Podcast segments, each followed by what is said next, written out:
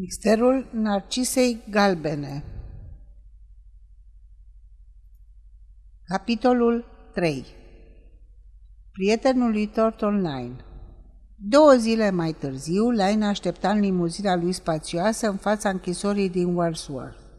Poet și pozeur, Line se afla în fruntea unui mare magazin, licențiat în arte, laureat al premiului McKnight pentru știință și autor a unui volumaș de versuri. Versurile nu aveau nimic remarcabil, însă erau fără discuție un foarte elegant opuscul, imprimat cu caractere bizar ornamentale, cu S vechi și cu margini late. Line era comerciant, fiindcă grație comerțului își procura caviarul, piersicile, o mașină drăguță cu două locuri, limuzina pentru ocazii, o casă la țară și un apartament la oraș, al cărui aranjament costase o avere. Bătrânul Joseph Emanuel Line îi datorau magazinele nașterea și prosperitatea. El imaginase un sistem de vânzare care permita ca fiecare client să fie servit imediat la unul din numeroasele raioane ale magazinului. Sistemul se baza pe existența unei echipe disponibile de vânzători de rezervă. Thornton Lane ajunsese la direcția magazinului în momentul în care opusculul său elegant îl trecuse printre neînțeleși cum aceia dintre criticii care binevoiseră să ia în seamă, să ia în seamă cartea vorbeau despre poezia sa cu ghilimele, pentru a-și marca disprețul și cum nimeni nu cumpăra volumul Ciuda subțirimii sale, deveni idolul scriitorilor necitiți care se lăudau că neînțeleși. pentru ei, a fi disprețuit devenise un titlu de glorie.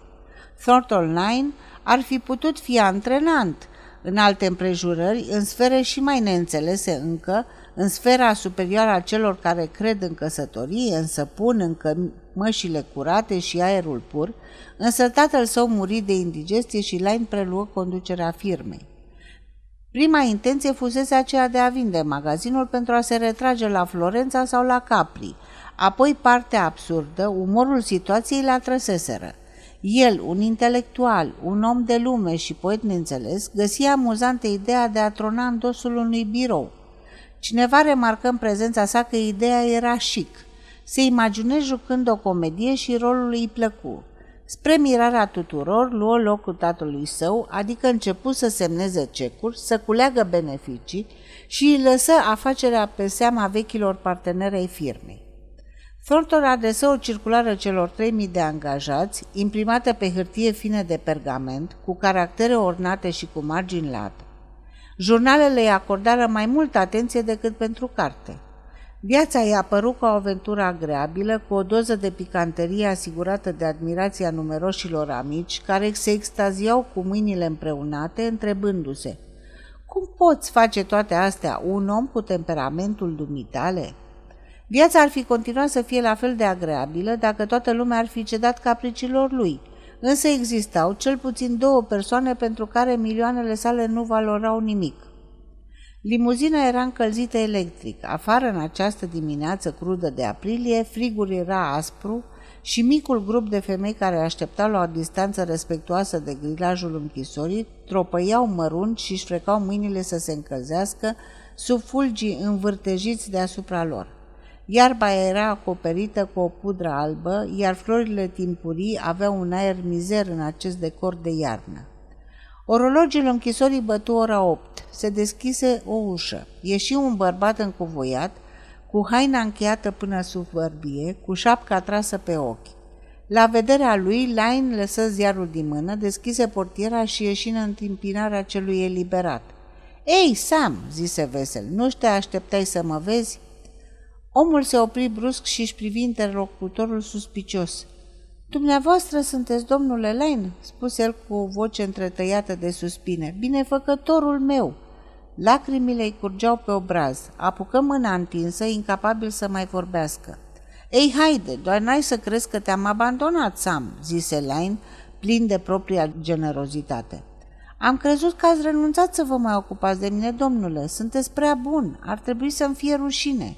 Sam, lasă prostiile, urcă în mașină, băiete, hai, o să creadă lumea că ești un milionar. Omul șterse lacrimile, zimbi pocăit, deschise portiera și se lăsă cu un suspin de plăcere în pernele moi. Dumnezeule, mai există și oameni ca dumneavoastră pe lume. Pe cuvânt, încep să cred că există îngeri. Destul, Sam. Acum vii la mine, mănânci ceva și te pui pe picioare. Voi încerca să nu mai calc strâm, domnule, adică voi face tot ce pot. La drept vorbind, puțin îi păsa domnului Laim dacă Sam călca ori nu strâmb. Ba ar fi fost mai degrabă dezamăgit dacă o lua acum pe calea cea dreaptă. Se gândea la Sam așa cum alții se gândesc la găini ori la vaci de vânzare și se interesa de el ca de timbre sau ori de porțelanul.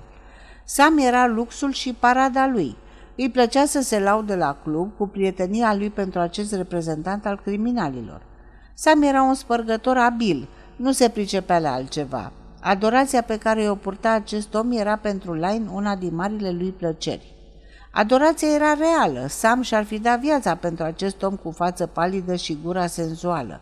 Era gata să suporte orice chinuri dacă suferința lui ar fi fost în avantajul celui pe care îl credea un Dumnezeu. Thornton Line îl descoperise pe Sam când acesta se pregătea să-i spargă casa. Line găsi amuzantă ideea de a-i oferi o cină și de a-i cere să vorbească despre viitor. De atunci spărgătorul mai a avut două condamnări ușoare și una ceva mai grea și de fiecare dată Line s-a pregătit cu mare pompă să primească oaia rătăcită.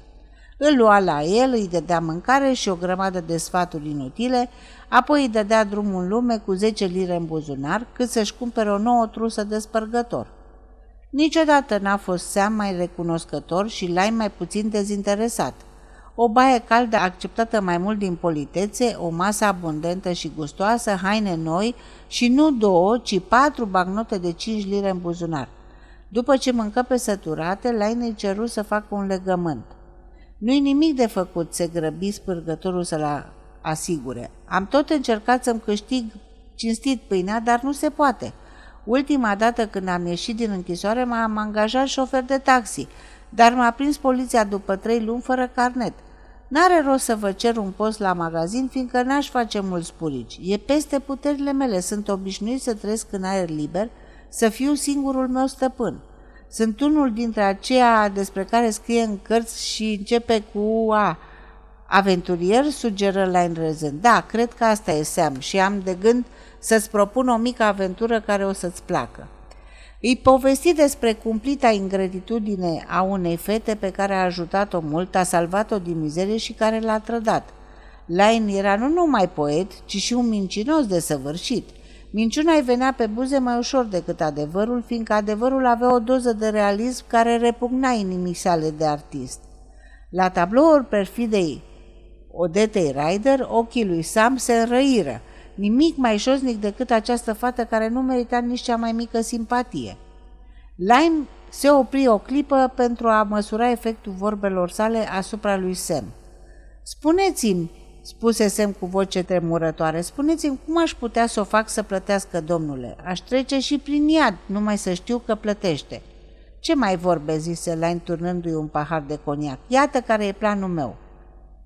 Cei doi bărbați petrecură restul dimineții, complotând împotriva fetei care avusese ghinionul de a ofensa amorul propriu al lui Thornton Line cu virtutea ei.